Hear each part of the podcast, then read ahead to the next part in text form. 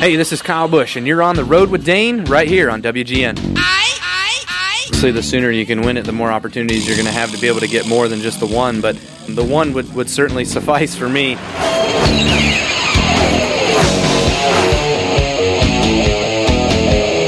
720 WGN on the road with Dane live here at the Daytona 500 as we uh, get ready for the Great American Race, 62nd running of it with uh, one of the biggest stars in the sport, the reigning Cup Series champion, the one and only Kyle Busch. Kyle, welcome to the show. Yeah, appreciate it. Thank you very much. So, looking at it and looking at some of the things that you've accomplished in the sport, one of its, if not maybe its biggest star here, you've you've succeeded on every kind of course, uh, but this is the one thing that at this point is is elusive. You've mentioned ten or twelve more years left to race. Do you feel any kind of pressure to get it done now? Maybe to to lead up to opportunities to win multiple times. Yeah, I mean that would certainly be nice. Obviously, the sooner you can win it, the more opportunities you're going to have to be able to get more than just the one. But the one would would certainly suffice for me, um, no matter when that comes. But uh, if it does not ever come, then obviously that's just a nat- part of the nature that you'll have to go down in history of, of not winning this race.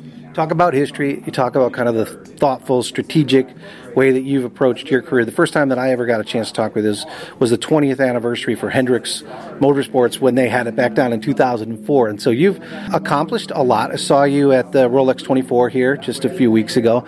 And so you look at those drivers like a Mario Andretti or an AJ Foyt. Do you ever think about that to fully maybe realize the potential that uh, you should get out there, maybe do some Formula One, maybe do some open wheel, things like that? Uh, yes and no. I mean, certainly there may be some opportunities to run some IndyCar stuff, but um, you know, the younger you are, the better chance you probably have at doing well at that. You know, everything kind of slows down and changes as you get older, obviously, but.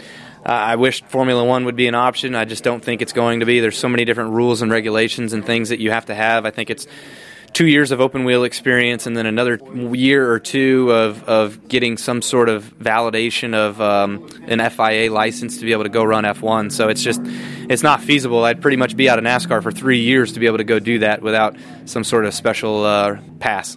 Is there anything that people are doing with some of the simulators and things where you can get experience on road courses and be able to kind of do those? As the schedule maybe changes going forward, they're talking about more road courses or in city courses and things like that. Is that something that you do on a regular basis? Uh, no, actually, I I just do the sim stuff is what to, is on our schedules currently. You know, I don't I don't do anything outside of that to kind of prepare or get ahead of the game or anything like that. But overall, I think that um, our cars are just they're not ready for street courses. They're so heavy, you know, that um, tires and brakes and everything would, would be an issue for us with, with the way that our cars are for being able to put on a good show at a street course. So the opportunity to race, but you want it to be in its best possible scenario. You mentioned the, the merchandise. Another thing that you've been really thoughtful about is kind of coming up with that. And I do a lot of the food stuff there too. So let's talk a little bit about Rowdy Energy. I think I read someplace that you're kind of uh, you know entering into sort of the not the Tom Brady phase. You have a lot more years left, but you're kind of being as healthy as possible. So talk about the product and uh, what you hope it does. Yeah. So uh, Rowdy Energy drink is my new drink that I've come out with, and um, it's got green tea caffeine source, and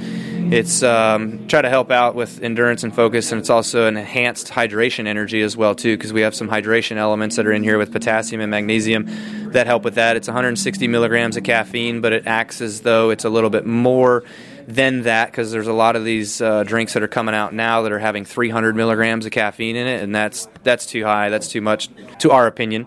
Uh, so we've used some other energy sources that are listed down below in the ingredients section that uh, will help with carrying on the sustainability of your caffeine source um, for an extended period of time. So you don't have to have drink after drink. You pretty much just need one and be done and carry you out through the rest of the day. Jimmie Johnson is uh, into his final season here. He's a, an athlete and a and a marathon runner and things. I saw on uh, social media you doing some running from I think it was from a bus to yeah. to a hotel.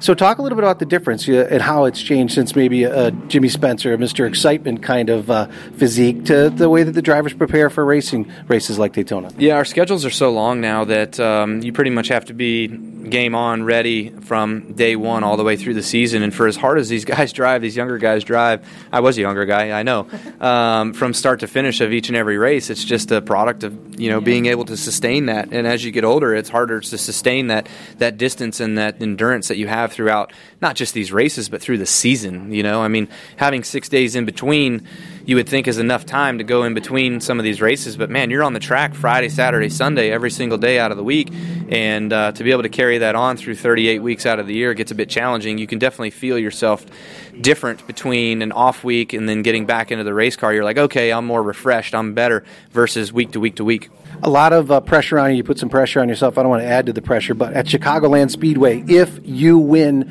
this race, anybody who's ordered tickets for Chicagoland weekend gets the tickets for free. Does that add to? the, I mean, I think there's expectations. I was talking with the track president. I said you could be giving away a lot of tickets. That sounds fantastic to me. I'm good with that. You know, it's going to be fun. But um, no, that's that's a, a great promotion. I'm excited about the opportunity to be able to go out there. Hopefully, to uh, to get a bunch of people a bunch of tickets. Well, good luck, Kyle. Uh, congratulations on all the success, obviously, and uh, hope to see you in victory lane here. Absolutely. Thank you very much.